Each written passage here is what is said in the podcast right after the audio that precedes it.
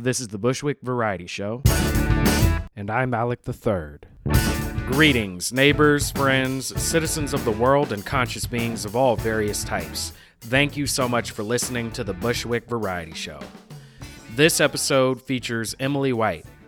I've been looking forward to releasing this episode for quite a while. I actually met Emily through this podcast. She reached out to me as the public coordinations director at the Public Theater and invited me to collaborate with her and the public on a podcast episode about Richard II, the radio play, um, which was in the place of Richard II, Shakespeare in the Park. We couldn't do Shakespeare in the Park this year because there was a global pandemic. Um, by this year, I mean 2020. We are now in 2021, by the way. We are in a new reality um, there was a not so peaceful transition of power, but it looks like we are on the other side of that. We are about, we are almost, yeah, all the way through January 2021. So now we have uh, new opportunities. We have kind of a, a fresh start, um, and we we have time to go forward. Now, a lot of theaters in New York, around the world, a lot of uh, a lot of live performance is really suffering right now. So to keep the lights on, the public theater did have to go down to a skeleton crew, um, and they had to furlough Emily um, and a lot of other people. Um, so unfortunately, you know, we're all just kind of waiting and holding on and doing our best, um, but we're making the most of it. And the silver lining for Emily is that she also has a lot of other projects that she's involved with that she didn't really have time to work on as much before. Um, so we talked a lot about those different projects that she's working on. So one of those projects that she's working on is called Six Shooter, um, and that's a play dealing with violence in America um, and exploring that through the lens of the Western trope. As we were talking about it in this podcast, uh, there was another podcast that was mentioned that was originally going to be where you could find that radio play. Um, since we talked, this conversation was actually a few months ago. And since then, a lot of things have changed and evolved. So the new podcast that it's going to be, um, a segment of it is going to be presented on is artist we fucks with, which is the people from the Bauman Center, which is actually another Bushwick based theater company. It is a company that I did not know about before, um, but I will be talking with on this podcast sometime coming up, um, as well as uh, some of the other people involved with the six shooter production one of my highlights of 2020 was definitely getting to work with Emily White and the Public Theater. So if you want to check that out, check out episode 96, uh, as well as episode 100, which featured Jessica Blank and Erik Jensen, which would not have happened if Emily hadn't reached out to me. And as exciting as those episodes and projects were, there are lots of exciting projects that Emily White is currently working on. Um, Six Shooter is one of them. Uh, we talk about the others and we talk about life in general in New York. And stick around to the end. Um, no spoilers, but there's something at the end I want to share with you. But right now, this is Emily White. Let's have a conversation. Hey. Hey, how are you? I'm good. How are you? Real good. Real good. Um, where are you uh, calling in from today? Um, I'm in my apartment in Harlem nice. Um, I realized like a few, several Zoom conversations and um, even people based in New York aren't necessarily in New York during this period of time. So, yeah. Yeah, everybody's all over the place, but I have spent pretty much all of this quarantine except for like one week in my apartment in Harlem. Yeah. Uh, where were you for the one week? I went to Boston to visit my parents. Nice. Yeah. I also had to go to Seattle for about uh, 10 days. Um, yeah. My stepdad got injured, so I had to help out with that. I'm so sorry. Yeah. He's doing better. So good. good. Um, and I wouldn't have gone if I didn't have to. Like I wouldn't have hopped on a plane during this period of time. Um, yeah, that's a big part of why I haven't gone anywhere. hmm So, uh, so what are you up to these days? Uh, it's a weird, weird time because I spent the first half of quarantine working at the public still. Um, and actually, the project that we did together with the podcast was like the very last thing I did before I went on furlough. Um, so there was like this mad dash to the end. And then um, I was like, oh, what do I do now? Uh, and so I picked up three different freelance projects of things that I've been wanting to work on for a while, other things that kind of like came to me at the right time. Um, but so yeah, I've been focusing a lot on my freelance dramaturgy work. Mm-hmm. And, and before the furlough, like how much, like, did it take up all of your time at the public, or like, did you have downtime? Like, what was kind of it like before? Well, I was definitely still doing the freelance dramaturgy work, but it was like very difficult to focus on it because things were so crazy just trying to like keep the ship afloat over there um, especially when we didn't know where things were going we didn't have answers of how long things were were going to be shut down so we were like okay let's prepare for when we're back and then it conversation shifted a few months in and it was like oh this is the new normal and this is now how we're running things and things got a little bit more um, uh, like solidified. Mm-hmm. I guess I don't know. Um, I think and, it's still changing every day too. Yeah. Um, is the furlough like an indefinite timeline, or is there like a plan? And I know everything is kind of indefinite at the moment um, because we don't know when the next like normal is kind of gonna happen. Like we're kind of not gonna be on solid ground for the foreseeable future, you know? Yeah, honestly, I have no idea. Um, we have like a current date of return, but it could change. It could be earlier than that. It could be later than that. It could be different for different people. Um, depending on what the needs are, they'll bring back different people at different times. So right now, I'm just waiting to see what happens. And yeah, and I saw um, about a month after that, uh, Saheem Ali actually became co-artistic director. Was that like did that was that kind of planned on happening before, or is that kind of all in this new time where things are just shifting? I honestly have no idea. It got announced after I had been on furlough for a while. So mm-hmm. I don't know if it was something that had been in the works for a long time or something that had just happened really quickly. Um, yeah, I really don't know. yeah. Um, and so, uh, so what are the projects you're excited about right now? Yeah, so I'm working on three different new works that are all kind of in different phases of development, which is a weird, it's been a really interesting process to try and create work um, all over Zoom. Um, but one we just announced uh, was is called Little Black Book. It's a musical about Heidi Fleiss, who I don't know if you are familiar with her, but I know the name. Can you remind me? Yeah, so in the 90s, she was this very successful madam. Uh, she ran this uh, like really high level. Uh, in California? Yeah, in LA. And she yeah. made millions and millions of dollars. And then all of a sudden, she got arrested for tax fraud, and all of her rich, entitled male clients kind of threw her under the bus. And she took the fall for a lot.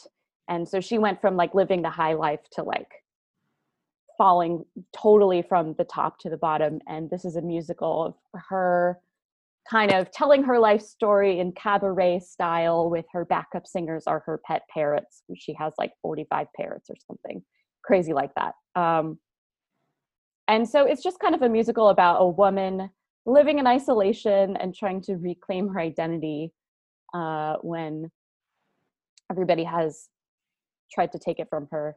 Um, and it's the music and book and lyrics are all by Billy Reese, and it's directed by Will Nunziata, and the choreography, when we can get in a room, is going to be by Rachel Bertone. Um, and that one has been fun because I got pulled onto it um, after the script had been finished. So it was really like traditional, like here's the script, here's the music, let's go. Mhm. Um, and actually collaborating with these people, I'm, I'm actually collaborating with some of these people on another one of the projects too. So it's all interconnected. Um, Nice. Um, so then this one will be like a mute. This one is intended to be done on a stage. Um, nice. Yeah. Are there? Go ahead. oh, go ahead. No. Um, are there like table readings happening for this one already, or like, because that's like something I think probably after COVID is going to become more of a norm where table reads. I mean, if everybody's in New York, of course, you probably do that in person, but yeah, you can do, especially plays that just like as a playwright you want to hear read. Um, the norm is just do it over Zoom because you can kind of get everybody anywhere to dial in, and it's not, you know, it's never the same as being in the room. But as far as like hearing the words out loud, um, I found it super useful. Like for some things I've been writing, um, that I've heard a lot of them. I've heard a lot of them out loud as I've been writing. Um, cause yeah. So yeah. Are are there like table readings for this project or kind of what? So we haven't done one of this current version of the script, but I think we will do a Zoom reading of it. Um, I have done a Zoom reading of one of the other pieces that I'm working on, and it was like, it was really helpful to hear it out loud. I'm a big fan of these Zoom readings because you're right, they're really easy to put together. Everybody can be in their own home.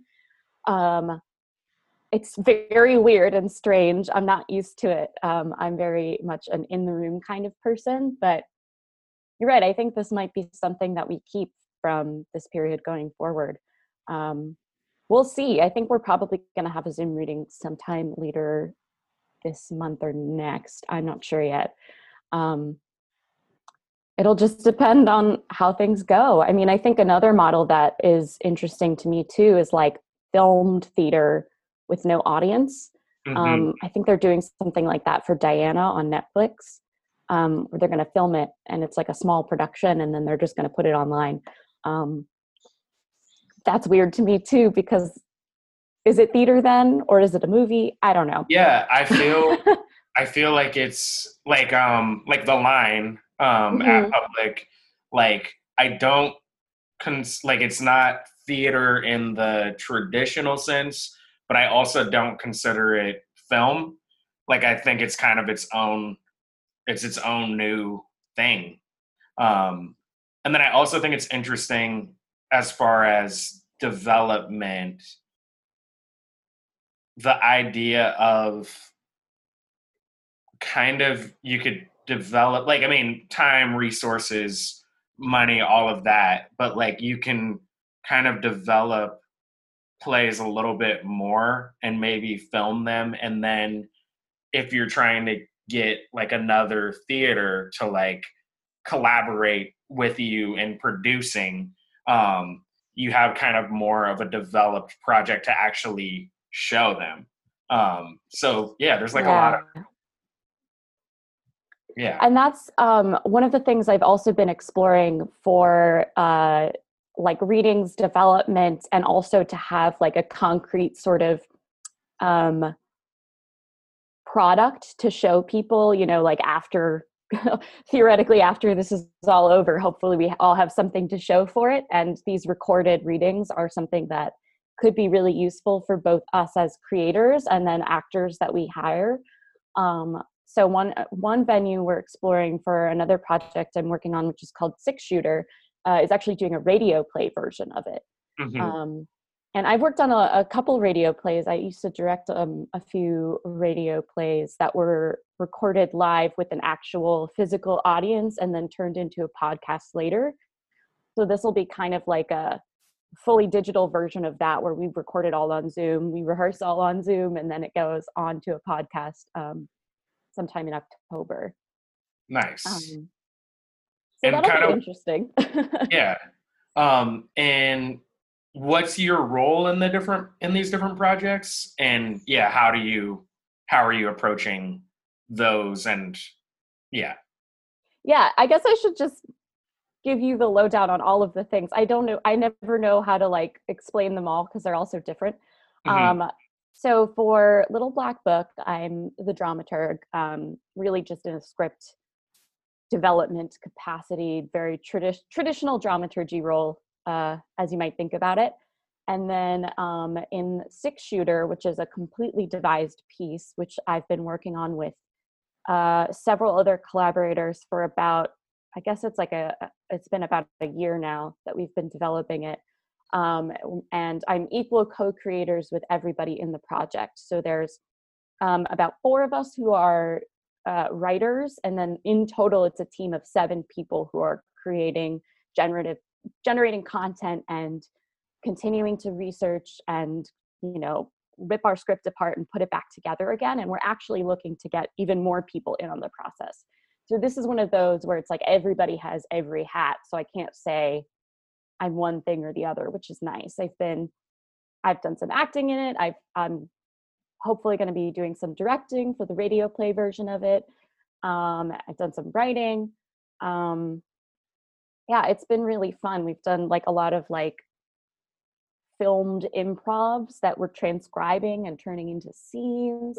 Um, we did that before COVID, obviously. We can't be in the room together right now. Um, and it's been really cool to work with all these people because now we're all kind of spread out across the country. Um, we all were new york based at one point but now there's one person in colorado there's another person in connecticut you know we're hopefully going to be bringing in people from everywhere as far as we can. Um, so that project's really exciting because right now we have this opportunity to bring in so many more voices than we could have if it was just uh, normal times. hmm Um, and what's so- the what's that one kind of like about? so Six Shooter started out as it's really evolved over time. It's it's a piece that explores gun violence in America through the lens of the classic uh, cowboy western. Uh huh. um, so kind of deconstructing all of the tropes and uh, stereotypical images that have kind of permeated our media since the beginning of uh, film and TV as we know it. Um, the first real movie was a Western movie. So we've had uh, a lot of our images of guns through the media have come through the cowboy Western lens. So we're kind of deconstructing that, taking it apart, and um, reframing it in a modern context. hmm Nice. So we have one part that's actually just a true Western movie. And then we have another part where it's actually the people filming the movie. And it's all about like the different layers of um, reality and like trying to put the audience a little bit like on edge of where are we, when are we, and and what the true cost of violence is rather than just you know watching a western and seeing people like fake die on screen like there are actually consequences to having guns and violence um, Yeah. Yeah. Um, I think that name is great also because that's kind of where my mind went. I think six shooter, probably the first thing is Western. mhm. But then, yeah, my question was like school shootings was kind of the next thing that popped in my head. So, at least on me, um, that name uh, evokes what is being explored. Um, and uh yeah also i think that's also interesting because i think about the gun issue all the time and like basically yeah, I think I I understand. Well, first of all, nobody needs to have um, war guns, like guns that are made for like mass violence. Um, I understand hunting and like the complicated conversations around that because like hunting responsibly i do think is better than um the mass like industrial meat system that we have like the factory yeah, totally. um and so for that i understand. Um and i also aside from like racism um i think like you know when i think of like different eras to live in i think like the cowboy genre i would love to like live in that a little bit. But the problem is like and this is why i've never owned a gun as an adult is because there is sort of a part of me that is very much a cowboy type person as far as like how i interact with people um, i don't pick fights, but I also like have a tongue like on me, like when you know certain lines are crossed, and it doesn't matter how big the person is, like how much mm-hmm. bigger they are. Like I am, I can be very stubborn, and so I think if I had a gun, like, and I was walking around with a gun, I don't think that that would be a good thing for me to have in those situations. You know what I mean? Mm-hmm. Like, I mm-hmm. feel like there's like in Seattle where I'm from, it's more of an open carry thing. There is more gun violence, and I, it's I grew up around it, like to where it's like, and and aware of that. Like I've always been aware of those conversations that I have with people in Seattle. Like I don't know if this person I'm I have I'm talking to has a gun and might get mad and like shoot me. Um, and on the flip side, like I said, I don't think it's a good idea. Like that kind of power needs to be respected and yeah, I think ultimately is dangerous. Like when people irrational human beings and then you have this thing mm. that can just end a life in a second, you know.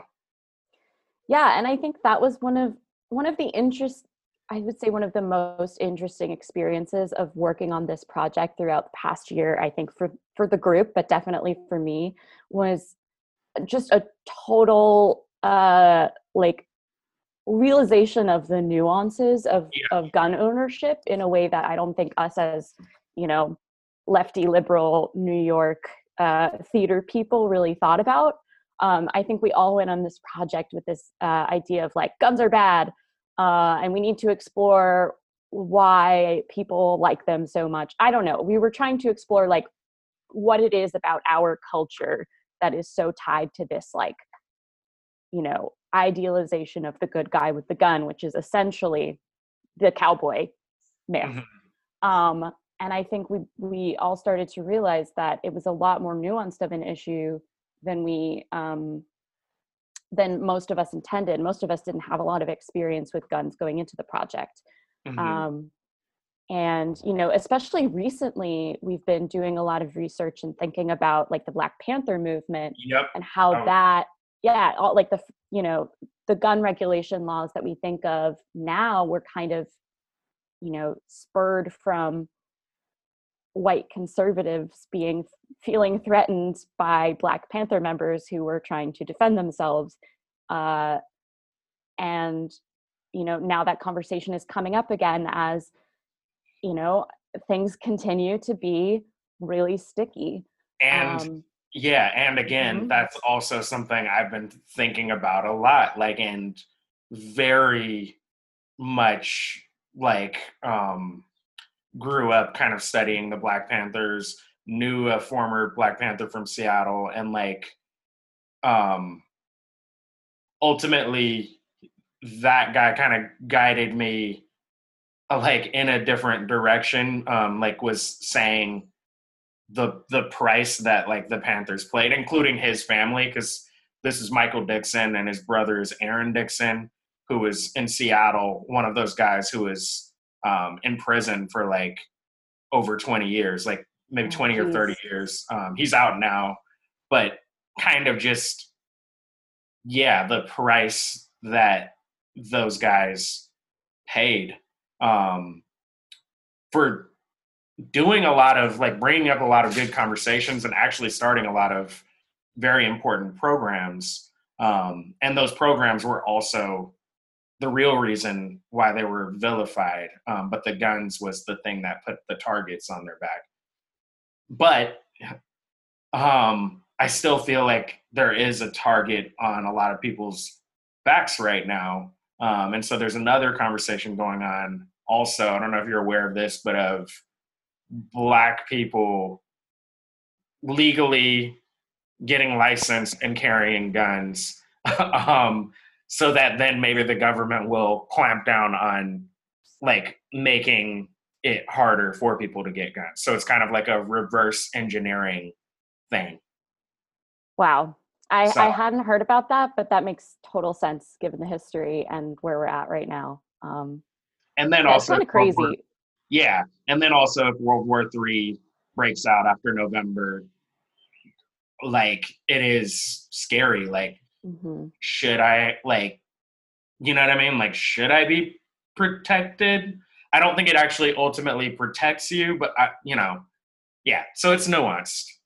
Yeah, and I think this time period has been like a really like shining the spotlight on this issue in a way that I don't think would have happened if like things didn't happen this way. I'm thinking like about the open carry protests against wearing masks like I- the fact that those things got connected to me feels like ridiculous and also so American at the same time. Yeah, and like when you really boil it down it's like this is such an integral part of our culture that we're not just gonna like get past it by making some new laws. It's really gonna it's really like a culturally ingrained thing and right now i think people are yeah more terrified than ever for good reason um and i've been hearing a lot of a lot of people who i think would normally consider themselves like very anti-gun pro gun control considering buying a gun for protection yeah. Like I, I probably, yeah, oscillate thoughts on that. Like I haven't gone out and done it, so That's where my thoughts are ultimately but i do think about it a lot. Um something else i was going to say about that. Uh nope. Lost that lost that thought.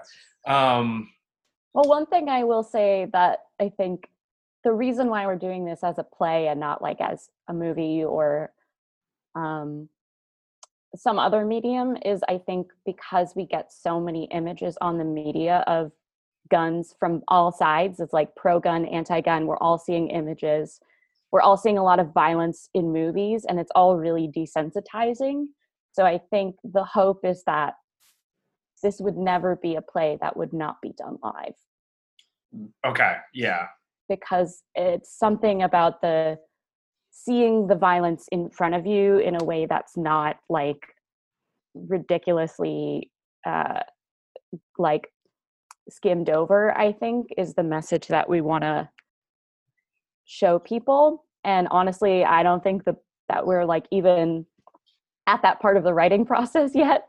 Um but you know i think all of us were like oh man like are we should we do theater right now? Like is this is this the right play to be doing right now? And is is it is it the right time to do any play right now? But i think the more that we're getting these media messages and the more that people are just consuming content and tv all day long it feels like important to me that this piece has to be done live one day.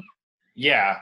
Um and i during this period of time have kind of come to the conclusion like that yes um it's necessary to do like tough challenging theater in these times um and that that's to me like there's different types of theater but that's ultimately the type of theater that i want to do and believe in um is like theater for change, um, theater holding up a mirror to society, hopefully to like spark conversation, spark thought, um, hmm and hopefully ultimately change. Um, yeah. Uh, yeah, and the other, yeah, the one soapboxy thing that I will say about the guns, because I think it was, I don't know if it was before Trump was was elected or after, um, but at the restaurant I was working at, I was one of my coworkers um, was having a conversation with a guy. It was like pretty empty at the time, and I'm kind of like eavesdropping, and my coworker was kind of being diplomatic with him, and I, I was too, but he was straight up a gun rights guy. Um, and I went to school like in Virginia, so I met a lot of people, and that was good for me to go to school with people much different from Seattle, where I come from. Um, and basically, the question that I asked him and did not get an answer on, which I think ultimately, I don't think there's an argument against it. I mean, I, I I've heard the arguments, but it's like not an argument based on like reason. Is that when you're 16 years old in most states, I think every state now is 16, um, you can legally drive a car if you take driver's ed, pass a written test, and uh, you know actual driving test. Without that, you don't get a license. Like, if, and if you don't pass those tests, you don't get your license. Um, and if you drive a car and get caught without a license, you're in really big trouble. And so my thing is like with like guns, at least you should have to go through a process similar to what you have to do to drive a car. Um, and so for like the people who are like totally pro gun rights, usually talk about responsible gun right ownership. So I think there should be something like I understand that everybody's going to be you're still going to have drivers that aren't as responsible, but in the least to get the license, you have to like pass basic knowledge, skills, and safety tests. Um, and I don't think there's a, I don't, un, I've never heard an argument like a reasonable logic based argument against that. You know? Yeah, I totally agree because isn't the argument like you should get a license to drive a car because cars can be really dangerous and they Yep. cause a lot of deaths? Yeah. So, isn't that the same as a gun? And then also on that, um, talking about like the different types of guns, hmm um, I can't, even though I have a license, um, at one point in between jobs, I actually went and got like the TLC license and drove Uber for like a few months. Um, cause in New York, that's a whole, whole process. Um, so even with that extra stuff and extra safety classes involved in just driving an Uber, which is like the Mhm. same, um, it's the same class of car as like a regular car. You still had to go through extensive like training, which is good because hmm if people are driving people around, they should have to go through more. You know, you, you're taking other people's lives in your hands. Um, but that said, I can't drive a semi truck. I need a special special training and license to like get that. So I just think like it's a good analogy. I don't even know if it's enough, but it's like better than what we have. We don't even have that right now. Yeah. Yeah, that So- would, I feel like that would be like saying, "Oh, because I can ride a bike, I could ride a motorcycle." Right. Like, obviously not. I would crash and burn if I tried to drive a motorcycle because I've never even been on one. Um, Yeah. But I know how to ride a bike, so yeah, I, I totally agree with you. Yep. Um, Um, so this one, so as like a piece, Yeah. you're gonna do it as a also as a radio play now was that the idea so our next like developmental Right. uh m- like milestone or or opportunity that we have is we are going to um go on this podcast called invited dress um i don't know if you've heard about this podcast but basically they have new playwrights come on with uh, like a 20 to 30 minutes of a new piece and they do it as a radio play and then they do an interview with like the director or playwright whoever is involved.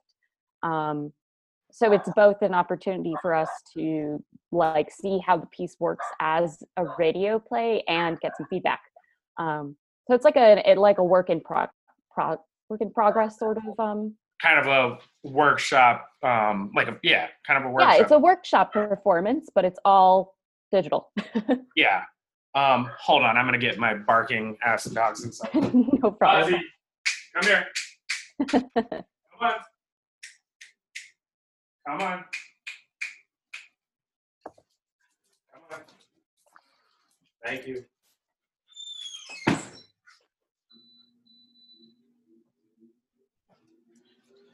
sorry about that. No worries. Um it's like the work from home struggle. Yeah um and i'm super grateful like i have a small backyard so sometimes nice. let them run um, but then that's the the risk is the cat the neighboring cats and squirrels oh. and possums. Oh wow. Yeah. Are you in new york right now? Yeah i'm in brooklyn in bushwick. oh nice wow in a a backyard look at you. Yeah that's Um, amazing. and there's a lot of wildlife in bushwick. Yeah. Um, uh, yeah, but that's that's something I think I'm really excited about. This kind of the whole thing that we're going through collectively, um, and as like theater makers in New York, I kind of feel like I kind of feel like things were shifting anyway, um, especially like in the off Broadway scene um, the produ- the the shows that were being produced, also on Broadway for that matter. But Broadway is a different thing, like it's you know commercial theater, um, and yeah, I, I don't know. Just over the last year or two, I mean, I don't know. It, it's hard to say, but I mean, I'm here now, so from my perspective, it felt like maybe things were shifting in a way.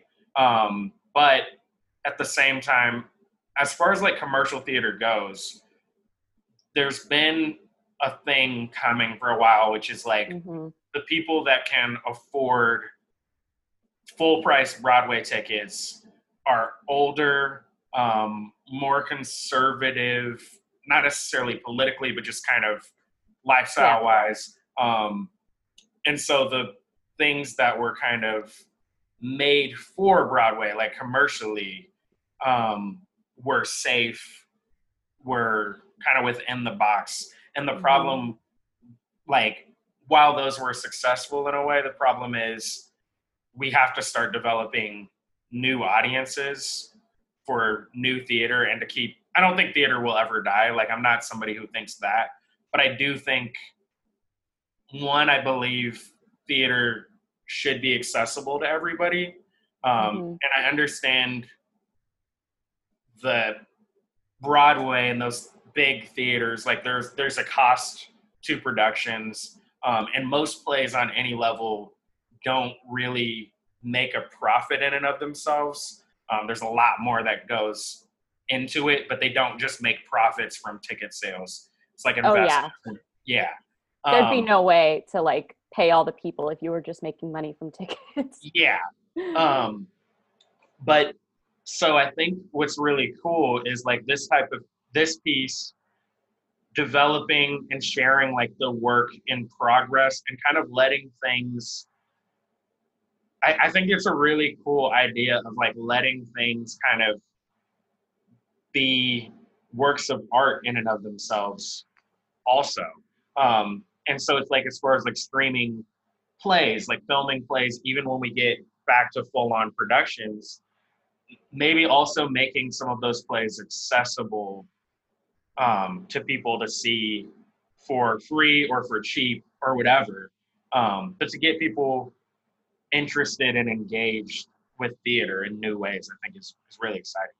Yeah, and like this podcast, ex- like this radio play exploration is really exciting to me because this can be something that's shared by anybody who's worked on this project at any level or time in the project or even somebody who's not involved with the project that's like oh listen to this like this would be a cool show to go see one day or wow i hate this everybody listen like you know um i think of it as like a really uh, like multi-use sort of thing that actors can use to to say like hey look at this voice work i did maybe add it to their repertoire of um, what they have digitally to submit yeah. things because now people are submitting digitally every, like all the time anyway mm-hmm. um, and then like as a as myself as like a writer dramaturg director like i hardly ever have anything to really show for what i've done other than like a program note you know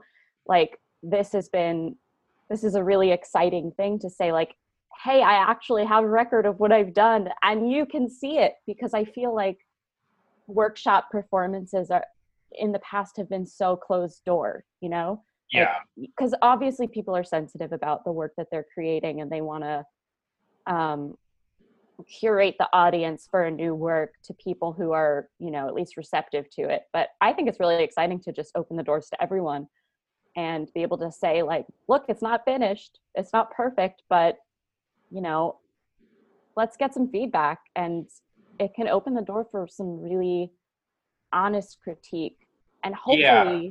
some more you know collaborators from more diverse locations because really most of our people right now are at least if not currently in new york or new york based at some point mm-hmm. um, and what was the yeah. pod the what was the podcast that you said you're going to do it on? Invited dress? Invited dress yeah. Nice. Um but this project actually we've been really recording content for it from the beginning because it's a devised piece and all of us were kind of entering devised theater from different levels of experience with that medium. So like even a year ago we did a workshop performance of it that was like really really basic like bare bones we were still kind of figuring out what the show was and we actually filmed it uh, we had an audience of like 10 people because it was in the middle of this barn in Maine that was for um, is the Barn Arts Collective, which is like a new work development place, but it's like really far out there in Maine. So the physical audience we had was really small and limited, but we now have this recorded version of it that we've been able to refer back to when we invite new collaborators into the work. And when we get stuck, we can be like, oh, let's watch the main video.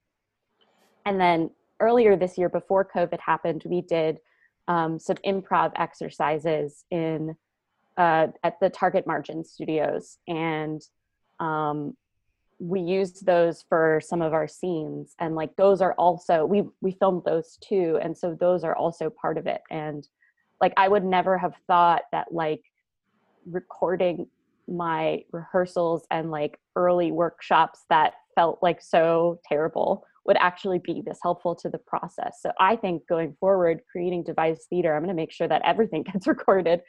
Um, and now I feel like I have so much more um, technology and skills to do it. Mm-hmm. I, I want to empower other people to keep recording their work too, even if it feels like weird or scary to record yourself in the early stages of uh, early stages of creating something. It's like so it's so much more useful than I thought it would be.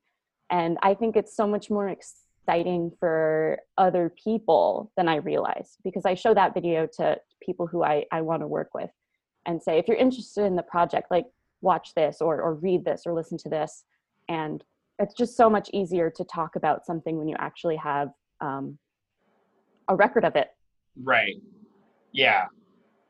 Yeah, that's really cool.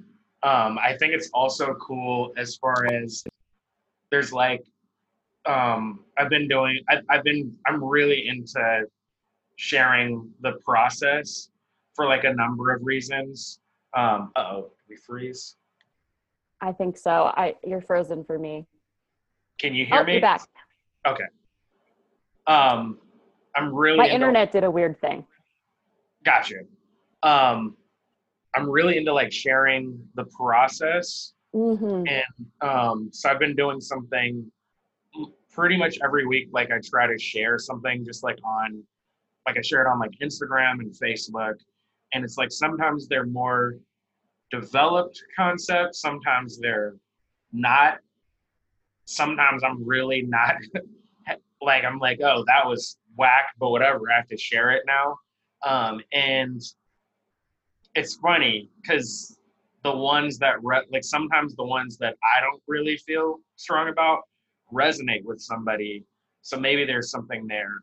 Um, and then the other thing is I I do kind of have some ideas for some longer form pieces. Like there's kind of something I'm trying to put together in like a couple of months, which I'll probably incorporate not all of that stuff, but like some of it.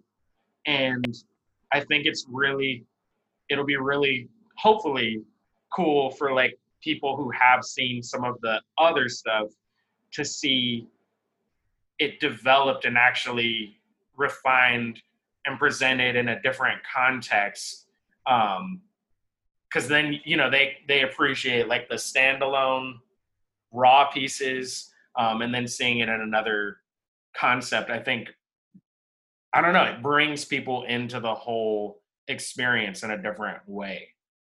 Yeah and i think that's part of what the shift in theater like that was that is part of what the shift in theater was before covid and it's like really part of it now is that people want to be a part of the process. People want to be uh, collaborators and they want to be able to interact with the story from the beginning and like be able to feel like they're a part of it you know what i mean? Like more than just like here's the finished project and go see it on broadway. I feel like people like you said people are less interested in what's being put on broadway because it's just sh- such a specific audience. And i was at broadway con earlier this year or last year i cannot remember because time has Mm-hmm. completely disappeared from my grasp. Yeah but they were talking about like oh this is how you could use your social media platforms to engage with audiences. Like you can give a behind the scenes tour with a cast member or like you know have somebody do an instagram takeover and i was like that's nice but that's not really what i want to see on a show's instagram feed or like you know their behind the scenes process. I want to see how it's created. I want to see like all the you know blood sweat and tears that went into it. And like the passion that people have for it not like a you know like a glossy yeah. sort of you know production heavy look at something that's already there. Hmm and i think now this this time is forcing people to create interactive work too because there isn't a stage. There literally isn't a physical stage. But it's the perfect time to develop work. And how are you going to get people interested in work that doesn't exist yet is by hopefully having them see the process Yeah, I agree. Um, so yeah, I think it's an exciting time. Um, I also think it's an exciting time for like, like you know, a lot of people have left New York.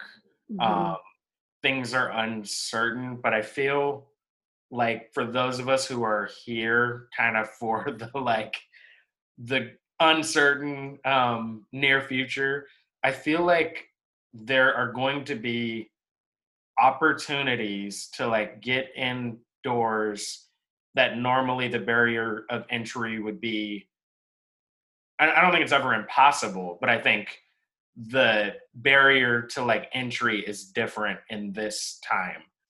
Um totally. like especially if you want to make things. Hmm you know yeah or learn things or meet new Mhm. people I, I actually remember alec on one of your earlier podcasts you were talking about how a lot of teachers uh, you know theater educators or mentors are offering their services for uh, either free or like highly reduced rates right now because well they kind of have to but it also because they reach a larger audience and Yeah. like coming out of this there are going to be people with like so many so many more people with higher level skills and connections than were able to have access to before so Mhm. yeah access is, is a huge part of it and uh, i really hope it's for the better i, so. really hope i really hope this change is like a positive one and i think i mean i also think um not in a violent sense but in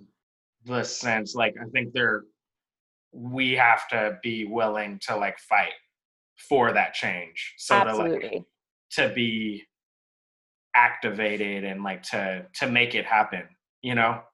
Yeah. Um like we can't wait for somebody else to do what we want to see. Yeah, exactly. Um, I think that's that's kind of the mentality that I took at the beginning of this. Um, not just the the the coronavirus sort of shutdown, but like especially when I got furloughed, I was Mhm. like, oh, I had somebody telling me, you know, here are all these projects that you have the opportunity to work on. You know, here's what you can do for these projects, and like it was really exciting to be a part of that.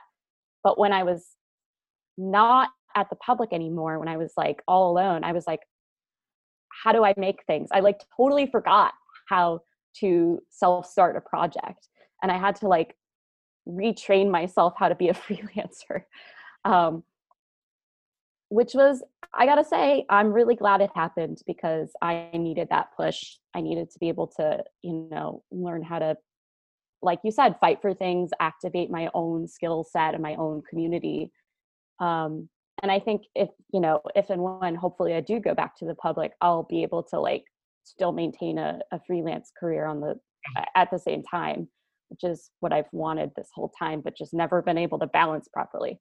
Um, yeah. That was like a big thing for me when covid happened and kind of like always writing some things always sort of and had done created some of my own projects in the past and kind of had this thought like yeah like when i have enough time or like mhm, if i could book like a big enough like acting gig that's like financially rewarding and I have more time. But it all came back to basically saying if I had more time, I would write and create the things. And then having the time being like, okay, you said you wanted time to to do these things. So now you don't have that excuse. Um, so make sure, you know, you use the time as as best you can. And we're, you know, we're still human and like learning and not perfect and it's like all a process mhm. uh, but overall yeah i'm pretty happy too and have felt like a major shift and and i don't feel like i've wasted my time there have been days where i've like not done as much as i should have but like overall and that's what it comes down to it's like every day like every day having that battle of like you know are you gonna write today are you gonna Mhm.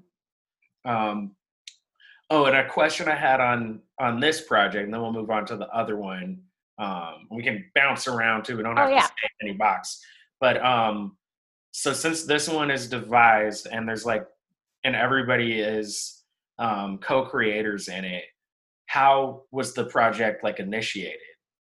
Um, so the like general idea of it was kind of uh, spearheaded by one person who was like, I really am interested in exploring this idea of how can we look at gun violence through the lens of Western movies, and that's uh, my good friend and collaborator Conrad Kluck, uh, who also runs the well, it's currently on hiatus, but the Feats Performance series, which was like a, a, a monthly series that was at um, under St. Mark's, and it was all like new works, different types of art, multimedia, monthly sharing of of work, and then they changed it to digital in March, but then they've had to take a break for you know the craziness of the world. Mhm. Um, but he was like, I had done a couple of feast performances, and so that's how I met Conrad. And he was like talking about this idea. He's like, "Yeah, I have this idea, but I need a, a team." And um, so he brought in a couple of people with like different sorts of skill sets to just kind of play around with the concept, and that's what we did about a year ago. Um, he and I and two others, um, Ben Moniz and Anya Kapishki, we all went up to Maine to this workshop to just like basically the workshop was like here's your time here's a space. Do what you want to do. And we went in with like nothing and came out with like a 10 minute script. So um that's kind of where the idea came from and we all were just really excited about the um the, I am somebody who has a background in devising. Like I just love devised work, and I really like um, Conrad, and I really wanted a chance to work with him. And I didn't actually know a ton about guns or westerns, but now I'm like, uh, I'm I'm pretty well versed, and I'm kind of uh, uh, turned into a western fan because of this. Um, and yeah, it was just an exciting opportunity to work with some people that uh, that I hadn't had a chance to work with, and Conrad like, uh, you know, scheduled out a chunk of time for us all to be like, okay, we're going to focus on this one project for this one week, um, which I think was a nice push to mm-hmm. get out of the city for a little bit and actually like work on a new play because I've been working on a lot of um, like older, uh, not new works. Basically, I'd been a production dramaturging a lot of musicals at regional theaters, um, which is fun in itself, but it's not the same as like being actually a you know getting your foot in the door at the beginning of a project. Um, and um, quickly for people listening who maybe don't know, um, how would you just describe uh, dramaturgy and being a dramaturg? Oh. It's different. Like it's kind of different every time in a way, yeah. right? Yeah. Like project specific in a way. Um, uh huh. But yeah. I mean, I get this question all the time because, like, outside of theater, nobody knows what dramaturgy is. Um, uh, and and like you said, it, it, the definition can change based on your project. And and the thing that I like the most about dramaturgy is it's a, it's the kind of work that has to be self-defined by the person doing it. So I think my being a dramaturg is completely different than you know my my colleagues being a dramaturg i can name like a bunch of people that i i know who are dramaturgs and each one of them has a completely different definition for this. Um, but essentially i like to think of it as like the context of a play. Um, if you're working on a play as a dramaturg it's like first the first question you always ask is like why this play now? Why why are we doing this particular story right now? What's the contextual relevance to the time the contemporary audience. And it's also um, uh, the role of like a researcher who provides historical context if there's anything that needs uh, like a historical background. Like for the westerns it's watching a lot of western movies and saying like well this actor appeared in this movie so you know. Um and then also it's kind of being in uh, the eyes of the audience as well mm-hmm. so like later on in a process for example with a new work it's saying like well i don't think this will read to the audience the way that you want it to let's try xyz instead um, so it's kind of like a bird's eye view and also like a connecting the dots somebody who mm-hmm. fills in the roles that aren't already there. So you're not a director, you're not a playwright, you're not a stage manager, but you do, I mean, you're not an actor, but you do talk to all of those people and you're kind of like a liaison between the show and the audience as well. Um, and like I said, it's different for a new work versus an already uh, created work, an already produced work. Um, for a new work, it's a lot more of like an editor role and like an advocate for the playwright helping them create a script that uh, feels like the story that they are trying to tell and helping them be their best self. And then for an already produced work it's trying to figure out with the director like how do we want to present this particular piece to convey the message that you as the director want to say? So i guess that's a very long-winded way of saying that um, i i see myself as a person who works to make other my other collaborators the best versions of themselves and to create their best work. Um, so you know somebody who advocates and challenges and listens uh, and does a lot of research. Mm-hmm. yeah. I could also see that role being important um, when things go to broadway also as far as because then you have like the playwright you have the director you have the you know you have like those roles um, and then you also have the producers coming in and this is like the big difference because like for me like the public theater um, the Labyrinth Theater, um, Playwrights Horizon. These are actually like I, I, like I've been really clear over the last couple of years. Those are actually like my Broadway. Mhm. Like that's actually the work that I would want to do. Um, but it's like when things go to Broadway, all of a sudden the other producer that's in the room and the and I know that they exist also probably at the public and at these things, but just the mission of the public, the mission of Playwrights Horizon, like it's really rooted in like artistic excellence. Mhm. Um, and then like when you get to the Broadway, it does become like more of a commercial enterprise. And so you do have like more voices who are like appealing to like some notion of like what will sell more commercially.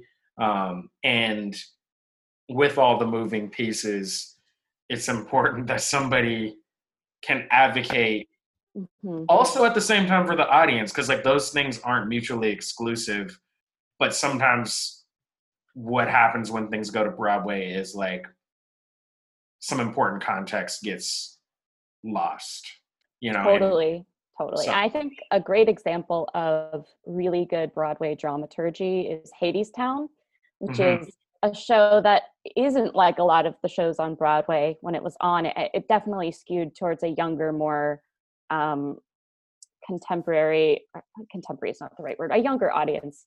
Um, a little bit. It's a little bit more edgy. Um, and it had like a, a, a following and a past at the I think it was at New York Theater Workshop uh, when it was off Broadway. But um, Ken Cerniglia, who is the former president of LMDA, which is like the literary managers and dramaturgs of the Americas, that's like the dramaturgs. It's not a union, but it's like a group, uh, a membership group. Um, so he dramaturged on that show, and he, I think, brought a really strong voice to the room to help it go from off Broadway to Broadway. And he is actually on the billing page, which is like rare for a dramaturg. Um, and so we were all really excited about that. All the dramaturgy community was like, yes, you know, recognition. Um, and I think that's one of the few shows we've seen that's like actually a little bit like challenges an audience a little bit on Broadway.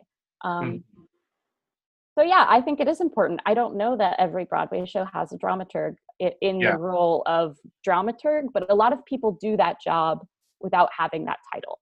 yeah yeah That's um the other and- weird thing about dramaturgy is like it's not always called dramaturgy.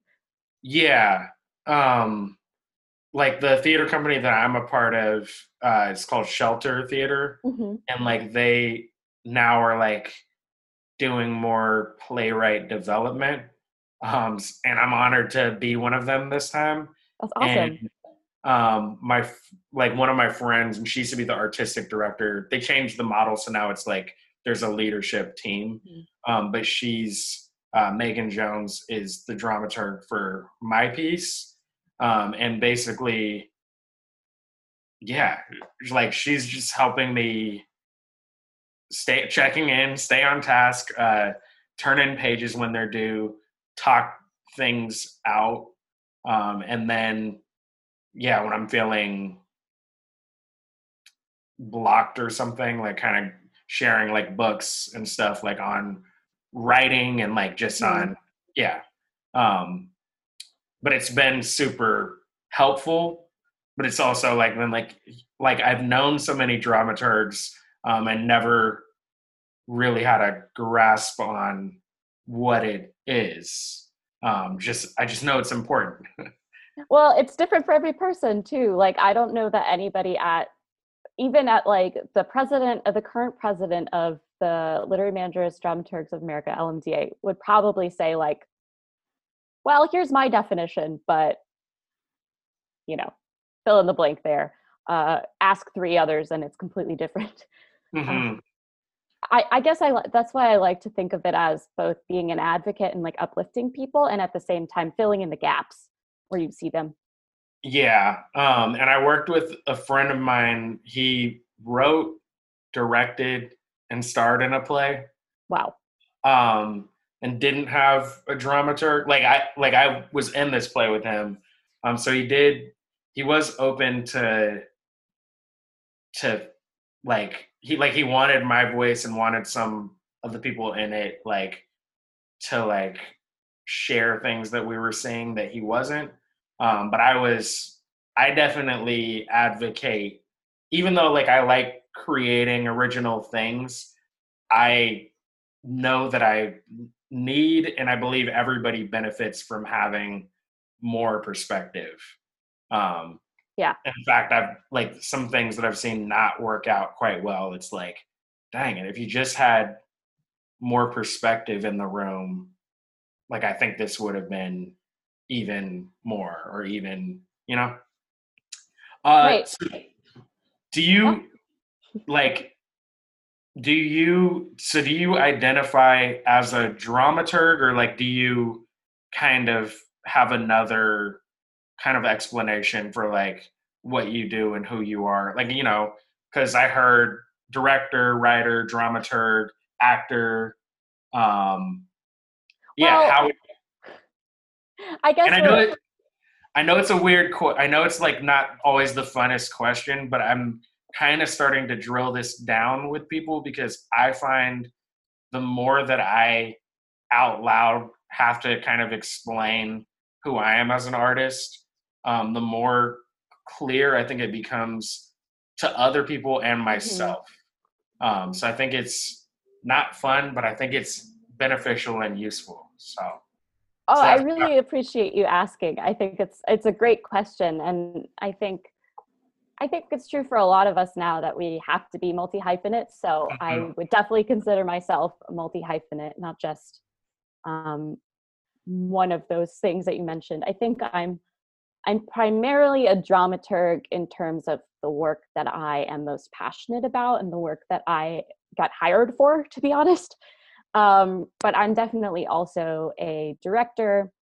Um, I consider myself a writer, but not necessarily a playwright, if that makes sense. Um, Yeah. I do more writing of like analyzing theater, like HowlRound. I've written a couple HowlRound articles, um, analysis of things, uh, program notes, even some marketing material. Uh, and I would consider myself an editor too. Um, but I also kind of see them all under the umbrella of dramaturgy sometimes because dramaturgy is such an expansive word that I'm like, okay, I'm a dramaturg and it includes all of these things. Um, Mhm. yeah so I guess I'm a dramaturg first, and then I'm kind of like whatever else I need to be. yeah Um, I, that. but I'm passionate about writing, and I'm passionate about directing, and I'm passionate about like creating new work. Um, and I'm a deviser, so that means that I necessarily take on a lot of roles.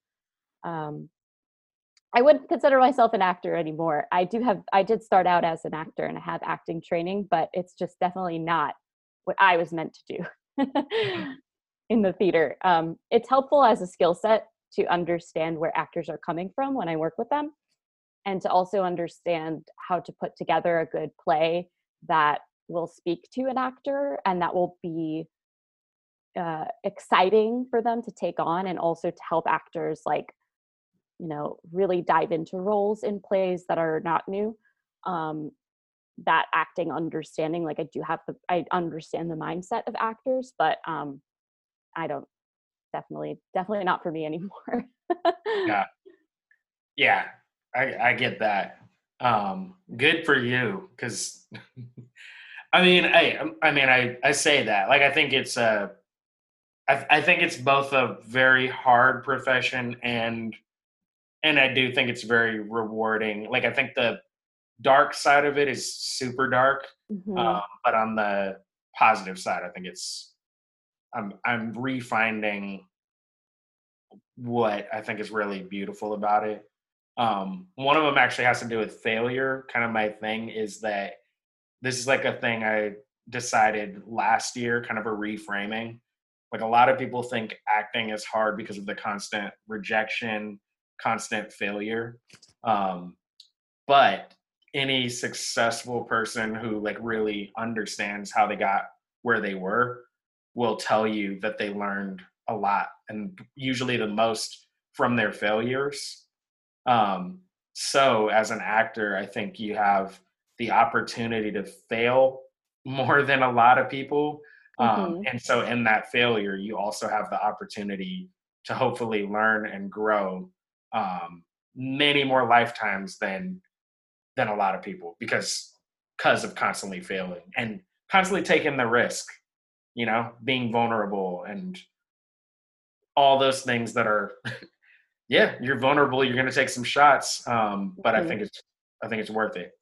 Um so I'm not I have- wrapping Go ahead. Oh, I just want to say I have so much respect for actors because of that. The reason why I made the decision, oh, my light just went out.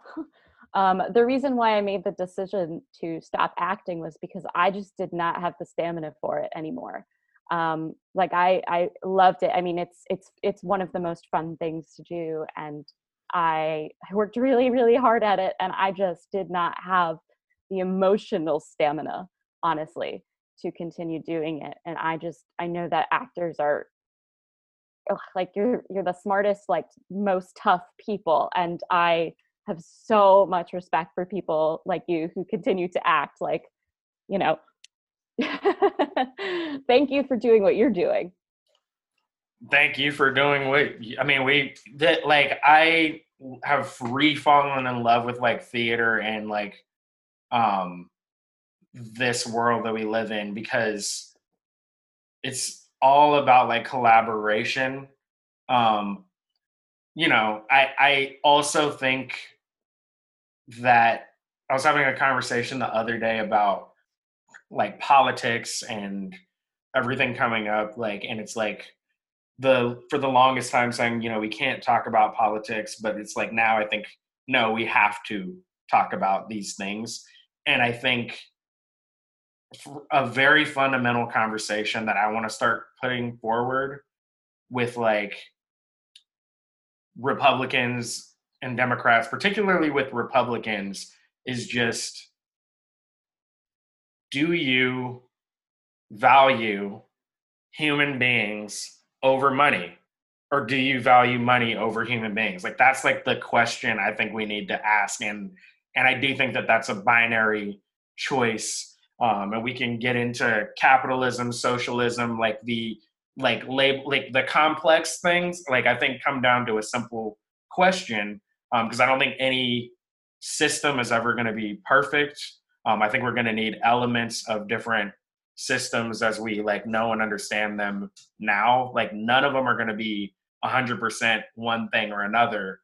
But like do we want to live in a world where we care about other people or not like and do we care you care about other people because they're other beings on the planet like or not like and it's just like i think does come down to like a binary choice um and so that's like the debate that i want to start pushing and having um Mhm. and also like the thing about it is if you don't care about other people if you don't care about other lives. Um we don't live on this planet like by ourselves. We need each other um and we're not going to survive if we don't it's really simple. It's really basic stuff but i feel like we're losing the plot um Mhm. and we've yeah and i and i think like again hopefully this pause like i think a lot of people are kind of having these thoughts but it's like when things open back up like that's i think like a fundamental conversation we need to have. Um yeah. I want to ask you before we go too far um are you and just check in are you pressed on time or anything? No. okay. Because i'm not um this is not like a wrap up question. This is just i don't want to forget to ask this which Mhm. is uh where's the best place for people to like follow you um and keep up with like what you're up to Oh, uh, well, I right now I'm in the process of building a website, so Mhm. hopefully I will have that information for you at some point, and theoretically before this airs. Uh, but if not, the best place to find me is on Instagram uh, at ewhitelights. Um, that is where I am trying to be posting more lately, but I'm very accessible to talk to. Um, I love chatting and collaborating with people. Um, I've been very bad at posting on social media lately because this time has been just so draining. Mm-hmm. Um, but even just you talking about you, you know, giving yourself weekly goals of posting on Instagram new work and like pushing yourself to get more content out there, like I I'm making a, a pledge to myself, and now it'll be out there on the air to start being more present on social media for, you know, a myriad of reasons, but just to be more in touch with the world and not hide under a rock like I think is easy for a lot of us to do. Mm-hmm. Um, I took a lot of time during the beginning of this um, quarantine furlough period to really just like get off social media and focus like refocus my values do some anti-racism training a lot of stuff that i should have done a long time ago that um, you know i really just needed to carve out some time to figure out what what am i doing in the in the world as a white cis female queer dramaturg that is worth doing that? And how can i use my voice to uh, to uplift others more than i have been so yeah sorry that was a very long answer to your Oh. question of where to follow me but i'm working on it good. um, and I also think it's some, like I think with social media, um, it is important to be like intentional, um, and there is good reason to be like weary of it. Like I've been on Facebook since like almost the beginning, and so I try to distance myself, but I'm still kind of it still has me by the hooks a little bit. Um, and Instagram um, overall, like I've enjoyed because I don't feel like it pulls me in the same way, which is really good. Um, so I kind of want to keep it there. Um, yeah Just trying to avoid hours of scrolling, which sounds like an exaggeration, but I think a lot of people don't realize how long, like, and how much time can quickly be wasted. Um, if not yeah i got really sucked into facebook too which was part of why i wanted to like pause and then reshift to instagram because i also find it to be a lot less stressful of a platform Yeah. um i think people think a lot more about what they post before they Mhm. post it on instagram which is part of why it's a little less toxic um i don't post a ton on facebook but i definitely scroll a lot so i i'm right there with you i definitely have spent hours and hours scrolling on facebook and it only makes me feel worse Yeah. um, and it's also like arguments on Facebook, even with people like this is how toxic I think it is. It's like even with people who are also like there's not gonna name him, but it's a buddy of mine. Um, he's also mixed, so we have like a similar background. He's um half black, half white. Like he's um he's a little bit younger than me but like he's also a actor and a writer um we have very similar worldviews um we're also very opinionated um and so i don't even remember what it was about but there was something and the way he was talking to, to me like on there i was just sort of like you would not like like we can have this argument but actually i'm i kind of as a policy at a certain point like if it reaches a certain tone i kind of have adopted like i disengage at a certain point just because i don't think it's getting anywhere like i'm all for debate but when it's not constructive um i'm not Mhm. for it like um yeah and yeah but it was like yeah it was getting gr- like it was just disappointing because it was just like this isn't like i know you you know me you know where i'm from so why would you talk to me like you know what i mean do you think it would have gone better eh, or the conversation would have been different if it was offline, if it was in person. Definitely. Yeah. Definitely. 100%. Um, and so that's what I think it's like everybody. And so that's where also, if it's a random person, um, I'm also try to be very careful, Yeah. even if we're having an argument in like being a little bit more diplomatic, like more diplomatic and more thoughtful than maybe I would in real life. Because in real life, there's context. Um, you can get a feeling of where somebody's coming from. Um, whereas on Facebook, it's easy to both be the kind of the nastier version of yourself um, and also to like be misunderstood more. So, Yeah. yeah. And that's why I hardly ever post on Facebook. Yeah. but I try to share I try to um if I use Facebook to to say something, I usually try to share a link.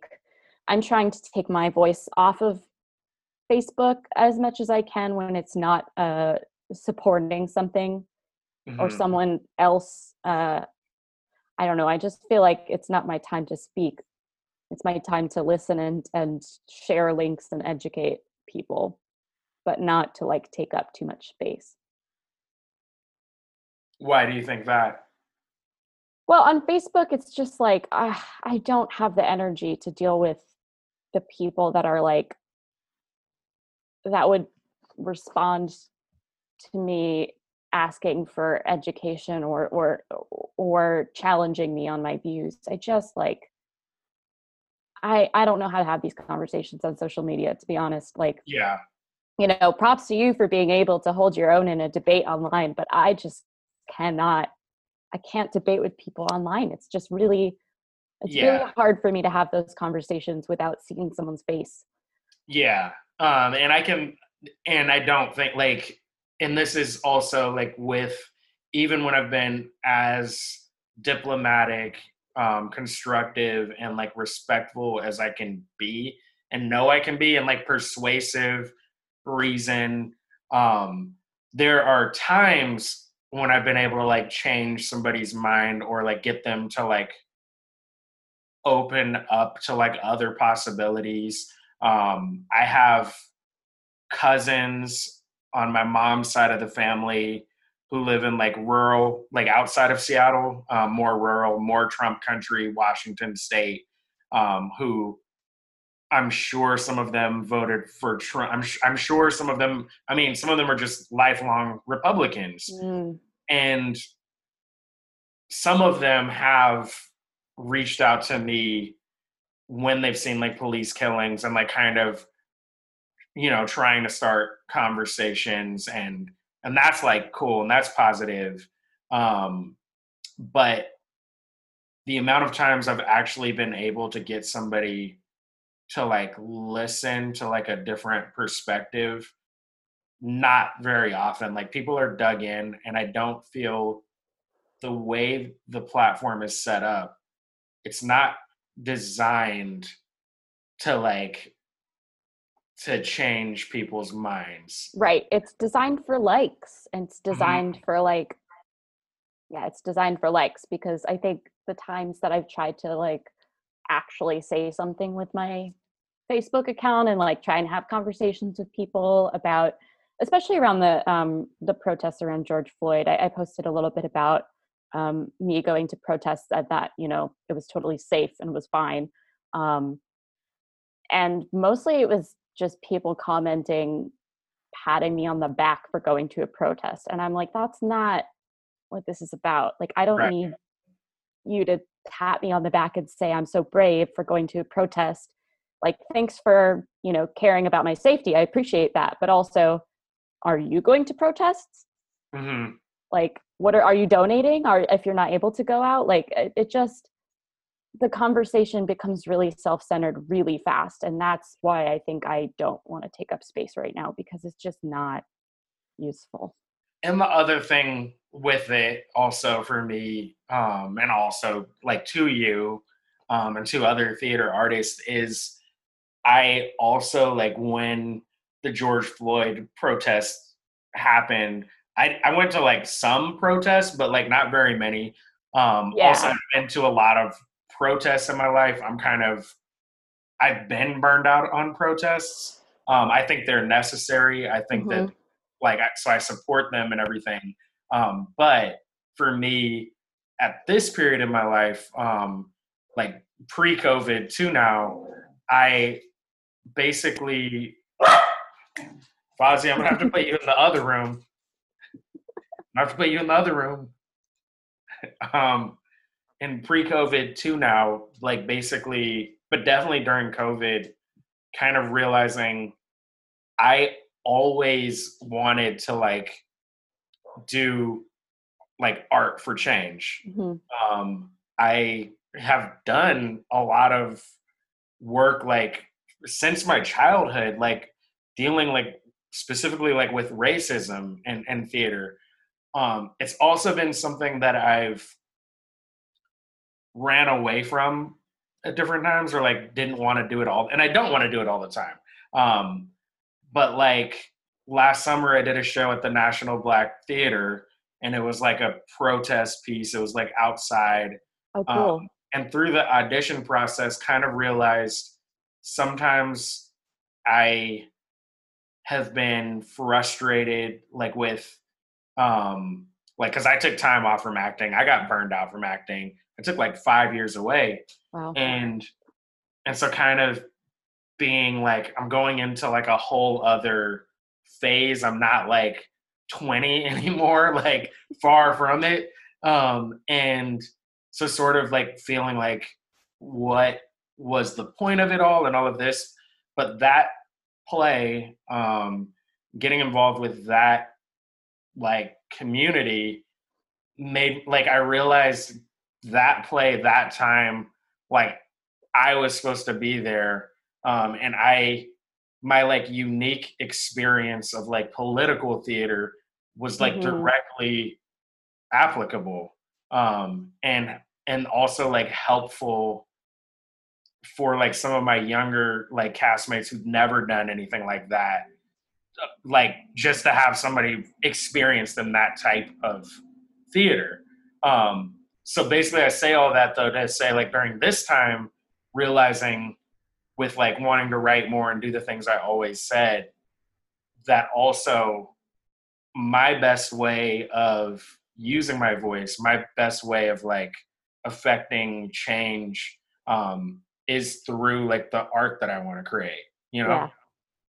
Yeah, totally. And I feel like in this time we're all trying to figure out like all of us who all of us who care enough to want to do something positive right now um I think we're all trying to figure out where our voices are most useful.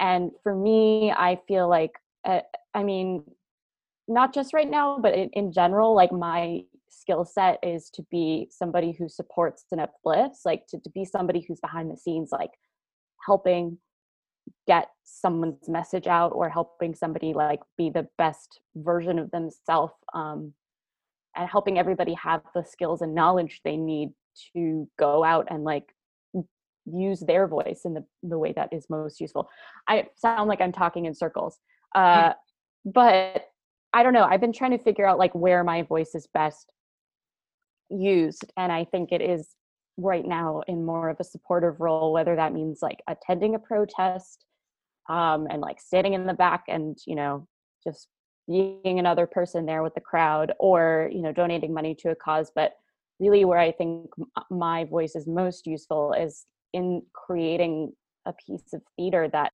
has the potential for healing.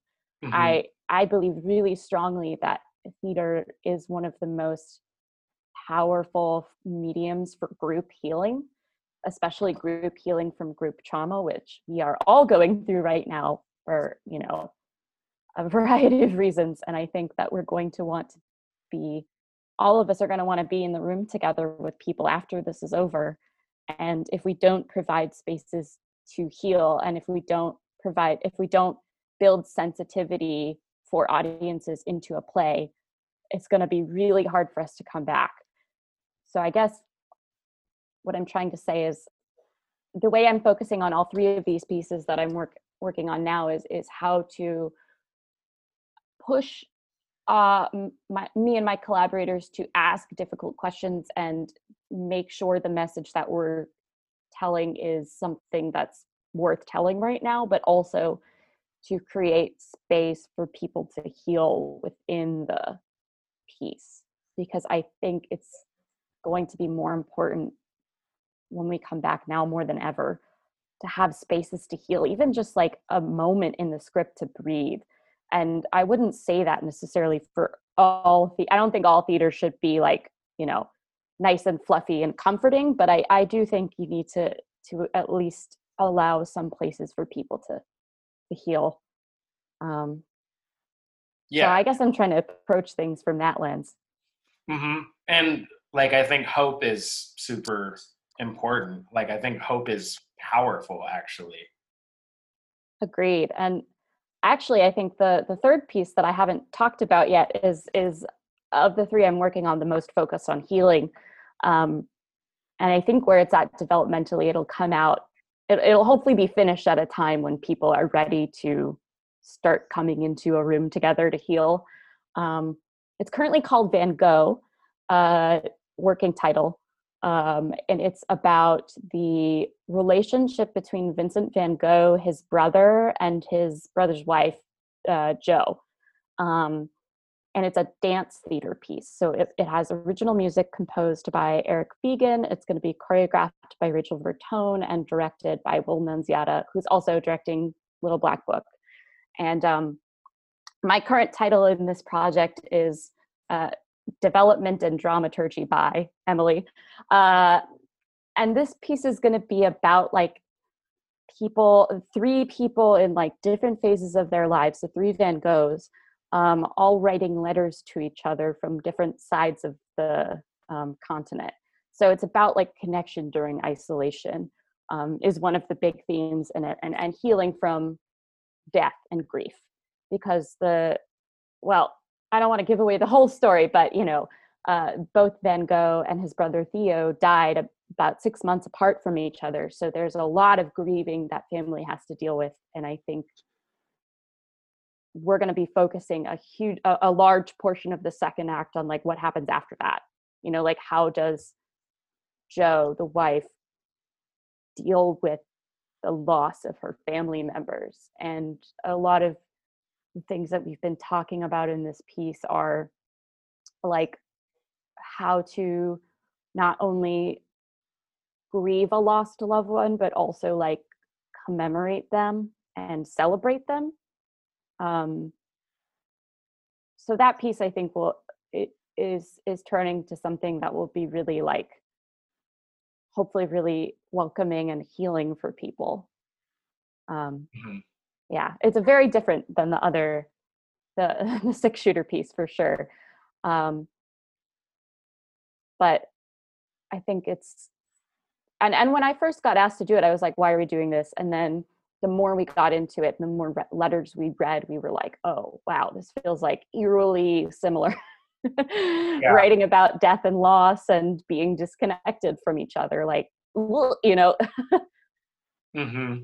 yeah Van Gogh is one of my favorite artists. Um, yeah, I think also, I mean, some of it's tragic, but it, but overall, I think it's like a beautiful story. Um, just kind of, yeah, like living the artist's life and like trying to say something and do something with the art, you know? Like, yeah, kind of and, for me yeah, a lot of people don't know this, but Jo Van Gogh, who was uh, Vincent's brother-in-law, actually collected all of the letters that Vincent wrote Theo. Uh, Vincent didn't save a lot of the letters that Theo wrote him because he was pretty disorganized. Um, but Theo saved all the letters that Vincent left him. They were just totally disorganized um, and not in order or anything. She collected all the letters, translated them into French and English, um, and organized all of the show all of the first showings of Vincent's art that actually made him famous. So he would not have been remembered if it wasn't for her. Um, so I think one of the really cool messages to take that hopefully people will be able to to get from this story is like is that you matter even if you weren't the artist in the family. Uh-huh. You know what I mean? Like his his his art is so powerful, but it wouldn't have been seen if it wasn't for this like the love and dedication of his sister-in-law. And I think it's a really nice message about the power of like remembering somebody and and yeah i don't know I, I we're still we're still at early stages with that one so i don't know what the ultimate arc of the story is going to be yet but right now those are the key messages that i think we're we're uh, focusing on right now hmm Uh, my wife is from Amsterdam, and Oh, the. Van Gogh Museum is there. Mhm. Um, and like I hadn't been there. Um, for the longest time, I was saying that I didn't like museums, but that wasn't entirely true. But um, because yeah, finally, like we went to that museum. We'd been to some of the others, um, and I think it was like the last time I was there, and actually like i mean i love the art but reading the letters actually was the thing that was speaking to me the the most. Yeah the letters are they're truly beautiful and you know they're going to be the source text. I don't think we're really going to write anything.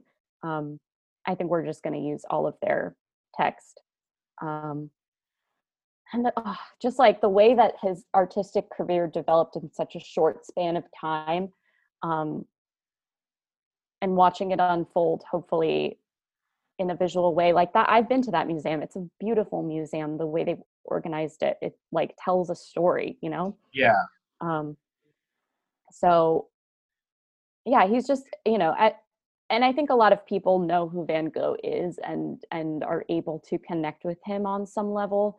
His art is really visceral uh and i think there's a lot more to the story that is extremely relatable that people don't know a lot about so hmm yeah. Um, and then the whole thing like also mental health um, yes that's a huge part of it too.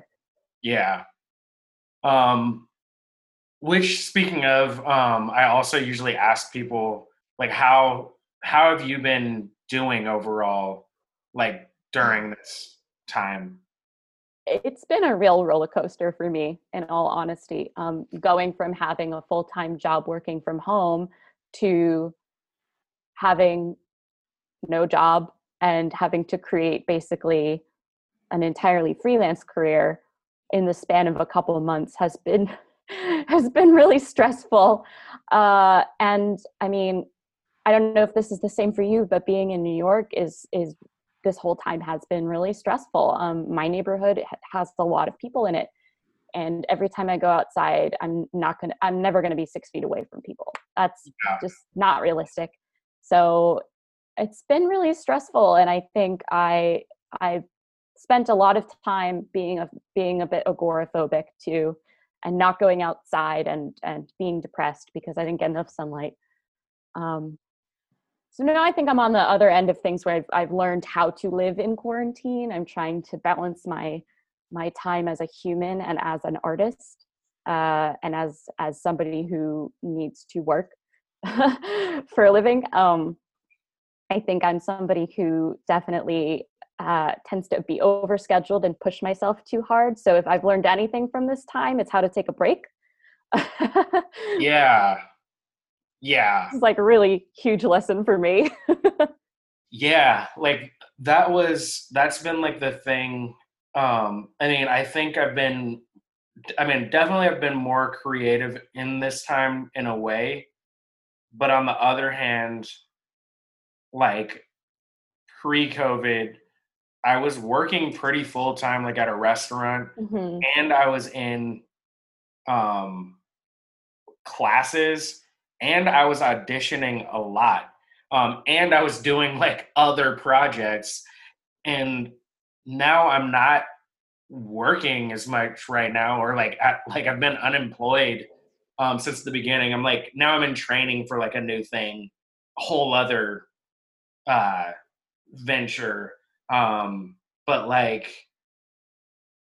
yeah like i I've had that thought a lot too of like I'm I've been busy during this time, like extreme, like pretty busy, like Mhm. and like just kind of looking back, just like how was I doing that before? And I guess it's different because it's like at home, so it's like working and doing things at home. It's you're in the same space, so time management is different. Like whereas before, if I went into the city, like I would physically go to like a class, I would physically go to audition a couple of different places, Mhm. maybe be writing or doing other things on the go. So I think there was like things that I did like with the commute also. Oh yeah, Uh, I had like an hour commute to work. I got so much done on the train. Mhm. Um, but yeah, but it's going forward. It's like Mm. when things open back up, like how, yeah, just how do I want to spend the time? Like, because it's limited. Like, our time is limited, both like in the long run and in the short term. So, yeah, I just want to be. I just don't want to waste my time. Um, you know. yeah. Yeah, I feel totally the same. Um I think I was a crazy person before this and was doing like, you know, 12 things too many. But at the same time I was having a lot of fun doing it, you know? It was like it was giving me a lot of fulfillment to be out in the world like walking around to different places and like going to physically going to different things um and what this time has really put in perspective for me is like now i feel like i have the and i definitely had this before but i just didn't realize it i have the like ability to pick and choose what i want to do um and like you said what what you care about um and not wasting my time because I wasted a lot of time before this. And it's like weird to look back and see like how did I spend so much time doing the dumbest things that I got nothing out of. But I did them because I didn't like to have nothing to do. Mhm. Um and I think I still struggle with uh figuring out how to manage downtime because I have so much of it now. Yeah. Um, and I was I was in like online classes for most of quarantine also, Mhm. and it was like it was when I went to Seattle, and I had like some like projects due here because like the way and you're welcome. To, I I all but I mean that's what I do. Um, I always share my resources like but um so the shelter um it's in previous times there's a sunday night workshop meets every sunday anybody can bring in work and it's like 10 minutes of work 10 minutes of feedback um, and the group is like solid talented brilliant so you should definitely come in and check it out sometime that sounds awesome. Yeah. it's great. Um, but so they have the Sunday workshop. So I had that. I can't remember what else I had to do, but that was like one thing. I guess I was in classes also. But like when I went to Seattle dealing with family stuff, I was like only gonna do what was like necessary to Mhm. do in New York. And I had a pretty open schedule but I realized how full it was, and so I realized that I needed to like I couldn't do the classes that I was doing. Um, like I had to take time off from that to like just attend the like and do the projects that I already have like on my plate. But now I'm struggling a little bit with yeah, like now that I have that, like I'm having trouble using that time fully. So yeah, it's it's a dance, and I don't know what the answer is, and I think it's always a dance. Yeah, I think something too that I'm I try to keep telling myself though is like being that quote unquote productive isn't always actually that helpful. Like it, we live in a culture that prior to COVID uh, was very go go go, do as much as you can, and like a lot of people now are are saying like well that's capitalism and that's why it's bad. Um, and sure that's part of it but I, I do just think it's a cultural thing like we americans especially we new yorkers love to be busy and love to brag about how little sleep we're getting and how many things we're doing and it's not healthy and i think we're all realizing uh, maybe not all but a lot of us are realizing now like how much we were running ourselves down. Hmm and, and me i caught up on like 10 years of, of missed sleep i feel like. You know like i feel like i'm finally like getting enough sleep for the first time since you know before college. Uh and i don't want to go back to not getting enough sleep after this. And Yeah. i have to struggle with the fact that like i have built my identity around being this really productive person and now i'm realizing it's not healthy to be that productive. So it, there's a disconnect in my mind that i'm working through and hopefully i'll come out on the other side more balanced but i definitely don't Yeah. want to miss out on rel- um, like taking a breath when i need to. Hmm And I think like building, I think like the important thing also is like building in like self care, hmm like whether that's going somewhere and like sitting in nature, like intentionally shutting off like the phone and the computer for like or like whatever it is. Um, when it's a thing again, you know, maybe going to like a spa or like getting a mas- like actually but it's like we don't have a problem paying for like classes and paying for like that kind of stuff but we have a hard time justifying like things that are like just for ourselves and it's like that's important too like yeah if if you are busy like even more important to like invest in like self-care Yeah, I mean, I used to get really stressed out uh, just sitting around and doing nothing, especially like, you know, I have friends who are like, oh, let's go sit in the park, you know, Central Park and and just like chill. And I'd be looking at my watch the whole time, like, well, what's what are we accomplishing? When can I get back to work?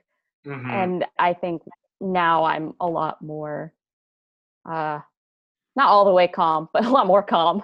At least Yeah. just sitting and being a little bit bored and being bored is okay. Yeah. Um yeah, I did go to the beach a couple of times at the end of the summer, which is tricky because Yeah. a lot of people um although I mean people were pretty well spread out. Um I don't know. It's outside, but it was when I was there I just love the water. Um and so it was nice to just be doing something that is nothing. Like it's I'm just in the waves. I'm just like body surfing in the way, you know. Yeah. That's all I'm doing right now. Like that it really was necessary. Like I didn't know how much I needed that until I was there. Yeah. When I went to Boston, my, my family lives near some good hiking areas. And so we went to the woods a bunch. And I was like, wow, I have not been in actual nature where you can't see a building on the other side for like, I don't know, a year. and it Mhm. was just like so refreshing. I, I didn't realize how much I needed to just take a walk in the woods, you know? Yeah. And a friend even um like moved to LA. Um he's actually one of the founders of uh of the shelter. And he was actually the guy who was in the conversation with the guy but like talking about the gun gun rights thing. Oh, And but he he moved to LA so he had a going away party. He moved to LA and like turned 40 this year. So it's like a combo. it's a big Yeah. year. Yeah. And um the going away party was in Prospect Park. It was like by a pond. And like in the middle of the park, yeah, like it feels like you're not in the city anymore. Um it's there all the time. It's not that far from me. I could go. Um we'll see if I actually do this, but it's like, yeah, I want to try to make myself go Yeah. and yeah connect with nature and disconnect from these devices for for a period Yeah, I found even just like turning off my email notifications was huge for me. Yeah I I'm the kind of person who wants to have an empty inbox all the time. So I'm always like checking my email, checking my email, checking my email. And now you- I I leave it for like a whole day. if you looked at my inbox it would uh alarm you Oh, my inbox now is terrible. It's like it's like in the thousands, but you know, I it was actually really freeing for me to to not have to have an empty inbox all the time. yeah yeah i don't i don't think mine's ever been empty like it's it's it's crazy but it works. Works all right. It is what it is.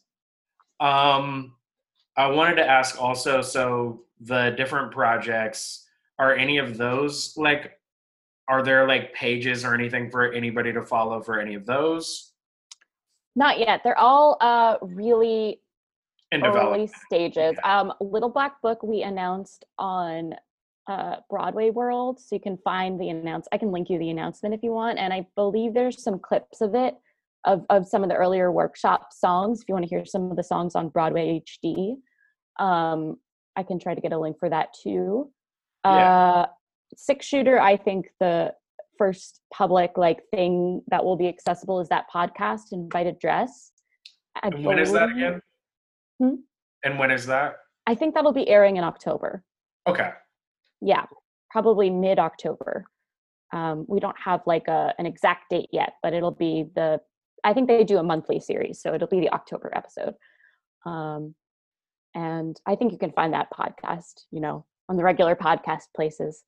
Mhm. Um, and then Van Gogh, that sounds like a cool one to check out. Also, like Yeah. just it's a good. yeah i'm really excited about that one and i i'm a big sucker for radio plays so i'm uh, i'm gonna have a lot of fun making it. Uh hopefully it'll sound fun too because we'll to play around with some cool western sound effects and silly things like that. Um and we may have some hopefully we'll have some original music in there as well. Uh one of our collaborators is a great composer. Um and then van gogh we're actually working on creating a, a, a trailer for it um, because we can't be in person we can't really do any workshops it's such a dance physical piece like it doesn't make sense to do a zoom reading of it we're we're my collaborators and i are discussing what it would be like to have like a trailer for a play like a movie trailer but for theater and what that would mean and, and how we would do it so um I think it's a good idea. Like I've I've seen theaters do things like that before. Yeah, totally. It's just like, how are we going to do it for this one? Um, Right. And we're we're still working on it, but hopefully we'll have a trailer to share at some point. Um, I'm excited about that. I'm excited about that idea of like trying to market plays in new ways. Now that we Mhm. we have to like build up some excitement um, and interest, but we don't have like a, a premiere date. I think that's it's an interesting experiment. Um, Yeah, I before all this, like there was another play I was writing um that was like about a driver. Like it was like just a driver for hire. Um and I like I was hoping maybe to do it at um Brick because they have like these artists in residencies. Um and if that happened, my plan was going like I was like a I got through like one of the like one of the rounds or whatever. And like if it happened, I was planning on it was something I was planning on developing as both like a web series and as a play. Um, and not like a high budget web series, just sort of I was thinking of maybe doing it in a way where it's like the web the web series could be kind of more like serial stories, like like not a long form narrative, mhm. and then the play would be more of a narrative. And my idea was you could shoot like a web series, however many like short episodes, um, cut that down into a trailer for the play. Um, and then it's like if people went and saw the play, who hadn't seen the web series, they could like check out this web series, and the web series could advertise the play. Um, I really, I like that idea. Like Yeah. it's sort of looking at what some of like Marvel and some like big budget they do it, but there's no reason I think like as a indie artist you couldn't you could do the same thing like just on a smaller scale. Um, so Yeah, and I think the dance world has actually been doing some really interesting things with video lately, and and that's where we got a lot of inspiration from, uh, because it is probably going to be a very dance heavy trailer, hopefully. Um, Mm. but you know, people aren't having like traditional reels so much anymore, and and people will film choreography like film a piece of choreography to show off their choreography and film it like outside and do some cool cuts and editing and things like that. So I do think there's a future in um, the connection between small filmed things in theater. I think the web series idea is awesome. Um, like I love the idea that there's like two different formats for one story. I think that reminds me a little bit of like Fleabag because wasn't that was a play and then it became a, a TV show. Fleabag, also uh, chewing gum. Chewing gum, yes, that was the other one. I was Mhm. like, there's that other one. Um, I love that show. Uh, so yeah, there's totally a model for it. You? I watched the first few episodes and it was really intense and I had to take a break. It is. but I'm gonna go back to it. It is intense for sure. Um, but she's she's amazing. Yeah, the story of her getting that show on the BBC is like incredible. Did you see the speech she made about No, I didn't see the speech. Ooh. I'll have to look it up. yeah um it's like both inspiring like what she's saying but how she it's like an hour long how she says it how she delivers it it's like she is that character like on i may destroy you Mhm. um, so in yeah, this 45 minute hour long speech, like the anecdotes and everything are just like just as brilliant. Like it's it's a brilliant performance, um, as well as what she's saying is just like a very important conversation. Um, which again, all of these things are conversations. Like we don't have the answer, but yeah, we need to force force things along. Yeah. I am uh I'm I think that I will get a lot out of that show once I have the the bravery to keep watching. It was just really really intense for me. Um Yeah. But I I just have so much admiration for her as a creator too to be like taking on so many roles at once. Yeah, She's incredible. yeah. Um, and are you like interested in taking on more projects? Like, like how are like kind of what are you thinking about um beyond these? Like, not that you need to take on more projects, but like, um, yeah. What are you? How do you feel? Well, uh, I am building a website, so I'm hoping to use that to kind of find new opportunities and kind of make more um, I don't know what the word for it is more more concrete use of my dramaturgy skills in like a coaching sort of way. Um, I, I have a lot of editing experience too, so I'm trying to maybe do some like resume editing, um, cover letter workshop type stuff, uh, or editing for um, just print press um, or online pieces. So I don't know. We'll see. I, I'm definitely open to to more projects because I have a ton of time now, but I, I do want to not overwhelm myself. So I'm thinking more of like individual, one-on-one sort of uh, dramaturgy consultations, Mhm. like script Nice. reading and things like that. Yeah. Um, is there anything else you want to talk about today? Uh, well, keep an eye out for the website because hopefully I'll have more to say there um, and good ways to keep in touch. And definitely, you know, feel free to reach out on Instagram. Um, I'm on Facebook too, but as we mentioned before, I am trying not to be on Facebook as much. And I'm actually really hard to find because my name is so common. So finding me on Instagram is easier. Hmm. Um, yeah, I, I really appreciate uh, you inviting me onto the show. Um, I'm a big fan, so this was really fun for me to talk to you. Um, and I think that's it. I mean, I'm just really happy to be here.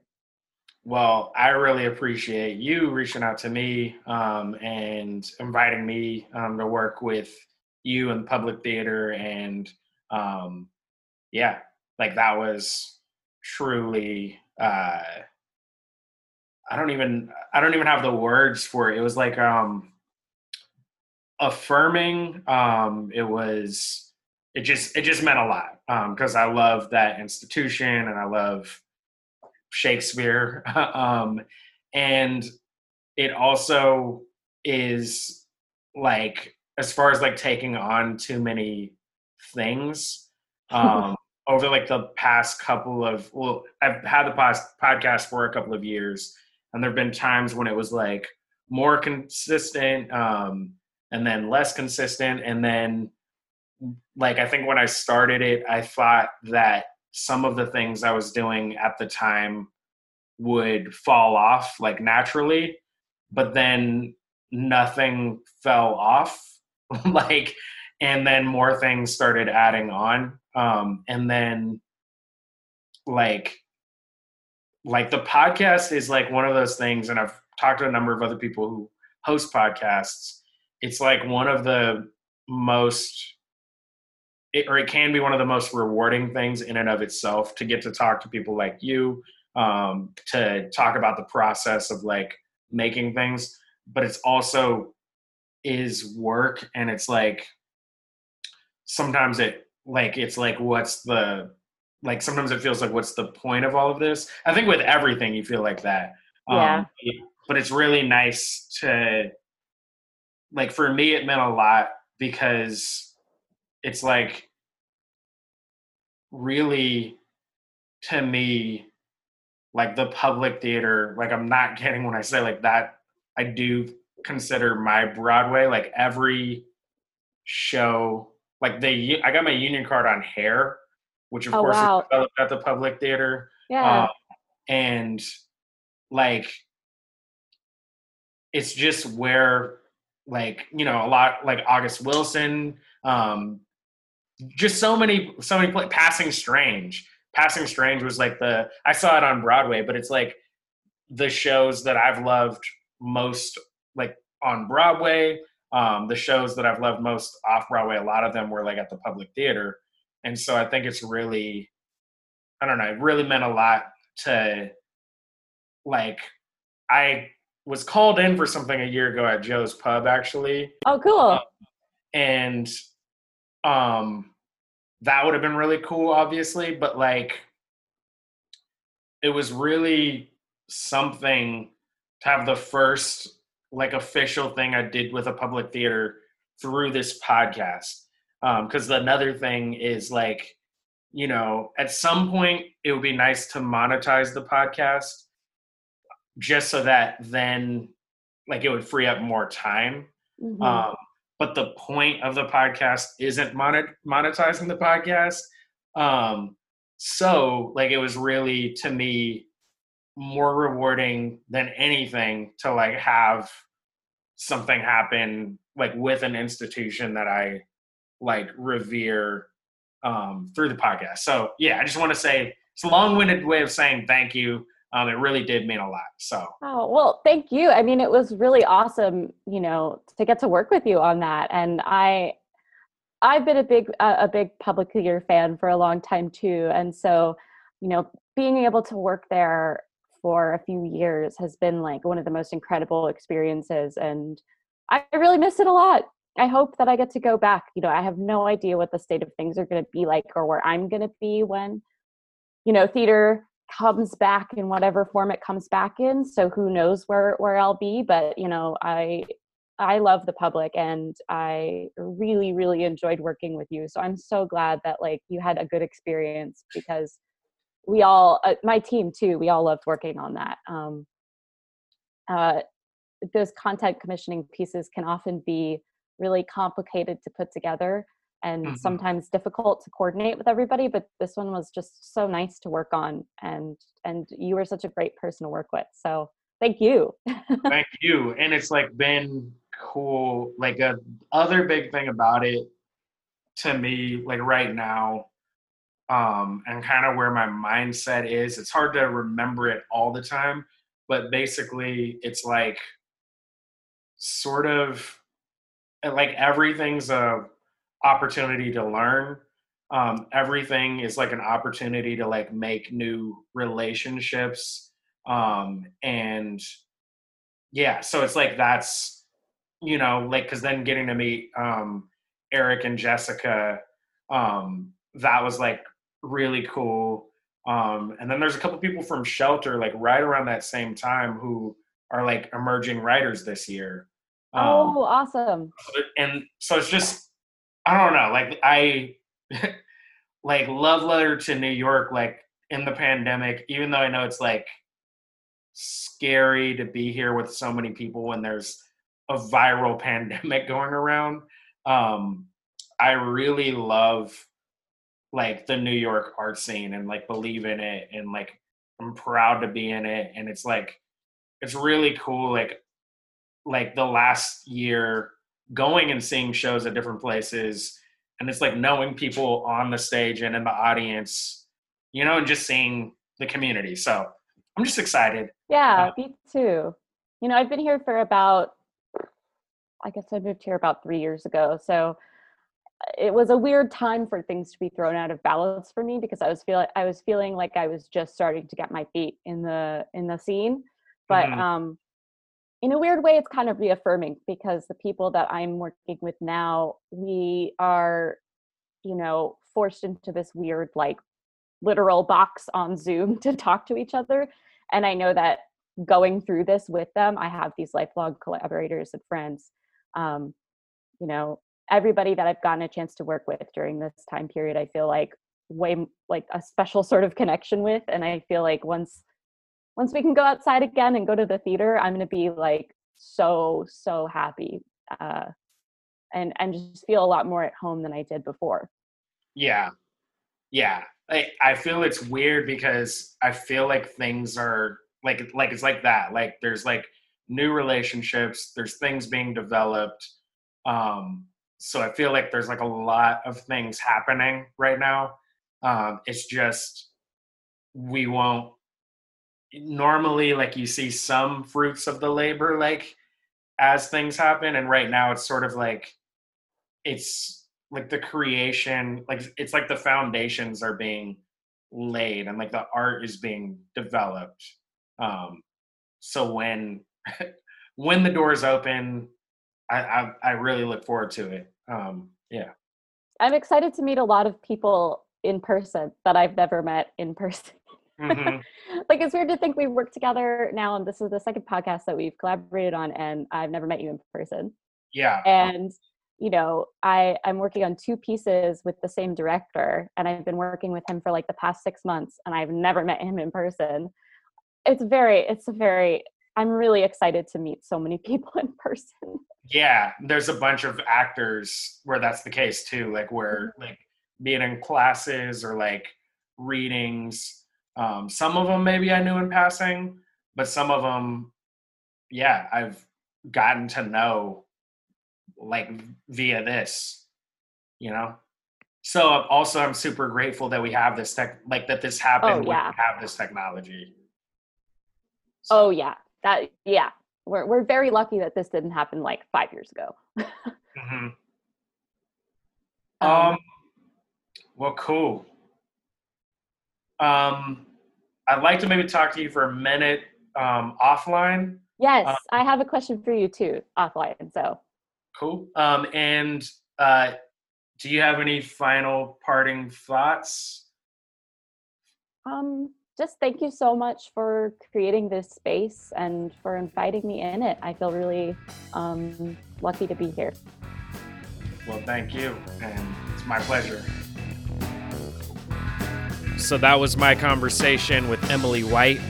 I uh, hope you enjoyed that. I can't say enough um, what it meant to me to have her reach out and collaborate with her in the public theater. That was amazing. And getting to know and work with Emily White herself, um, that was super amazing in and of itself. And so after we got off, we did have a conversation offline and we talked about, you know, maybe working together more in the future on, on other projects. So one of those projects that we're going to be working together on is, in fact, Six Shooter. Um, it's hard to say that Six Shooter. Uh, so I'm I'm in the cast of Six Shooter, and the process of recording the radio play was a blast. Um, it was a whole new group of people, multidisciplinary uh, collaborators. Um, so I look forward to getting even more involved with the process if I can and working with Emily more. That whole team is great. I look forward to sharing more um, and maybe the radio play itself, um, kind of recasting the interview and play um, segment that we did with artists we fucks with uh, from the Bauman Center. So, hope you enjoyed that. Um, if you enjoy the Bushwick Variety Show, please subscribe, rate, review, share. Um, also, you can sh- sign up in the show notes. Uh, there's a newsletter sign up if you want to hear from me once a month. I just kicked off the first monthly newsletter in January, so you can check that out. So sign up. I won't send it out um, too often. It'll just be once a month for now. Um, love to to hear from you. You can contact me through that. Um, and if you want to support the podcast even more, we have a Patreon. Um, search Bushwick Variety Show. The links for that will also be in the show notes as well as the links for Emily White um, and the Bauman Center's podcast, Artists We Fucks With. Thank you very much for listening. I hope you enjoyed that conversation. I hope that you know that the the real value, the the real gems that you can find in life, there are these gems like the the public theater, these iconic institutions, but what makes those institutions so valuable is the people. Um, so if you're not in New York, um, if you're not in the Bushwick area, wherever you are, I promise you, whatever it is you're trying to do, if you find the other people that are doing those things, you will find untapped gems. Um, so you just need to reach out and work with them. And and once you start connecting with those people, your people, the people in your tribe, and I mean the tribe of like ideas and creating things. Once you start connecting with those people, you will find other people. Um, and yeah, it'll just enrich your life in ways I, I can't even explain. Um, I know 2020 was a hard year in a lot of ways, but because of the people I got to connect with and meet with and work with, it was magical in a lot of ways. Um, so, if anything, I think the pandemic showed us just how important community is. I promise you, there are valuable people around you that need your input. They need you to work with them. They need you to to see them. So um, we need each other. So I just encourage you to reach out. Like I said, you can always reach out to me. That's what I'm here for. Um, thank you very much for listening like I said, I hope you enjoy this podcast. This one uh, meant a lot to me, but they all do. And uh, you're going to hear more amazing stories, people, and ideas coming forward this year, 2021. We're in a new reality, um, but it's always what you make it. So let's make it a good one. Let's make this the best timeline. And I'll I'll stop with the sci-fi stuff for now, but expect more of that. Expect more sci-fi, existential, philosophical um, rantings and ravings for me this year. Just just warning you, fair warning. But if you're here for it, yeah, subscribe, rate, and share it with somebody else who might be here for it. But thank you very much. I'm gonna stop going on right now. Um, but I love you. I hope this year is your best year. I hope right now is the best time. Um, and remember, it always is. It's always the best time to do the thing. So let's go. Talk to you soon. Peace.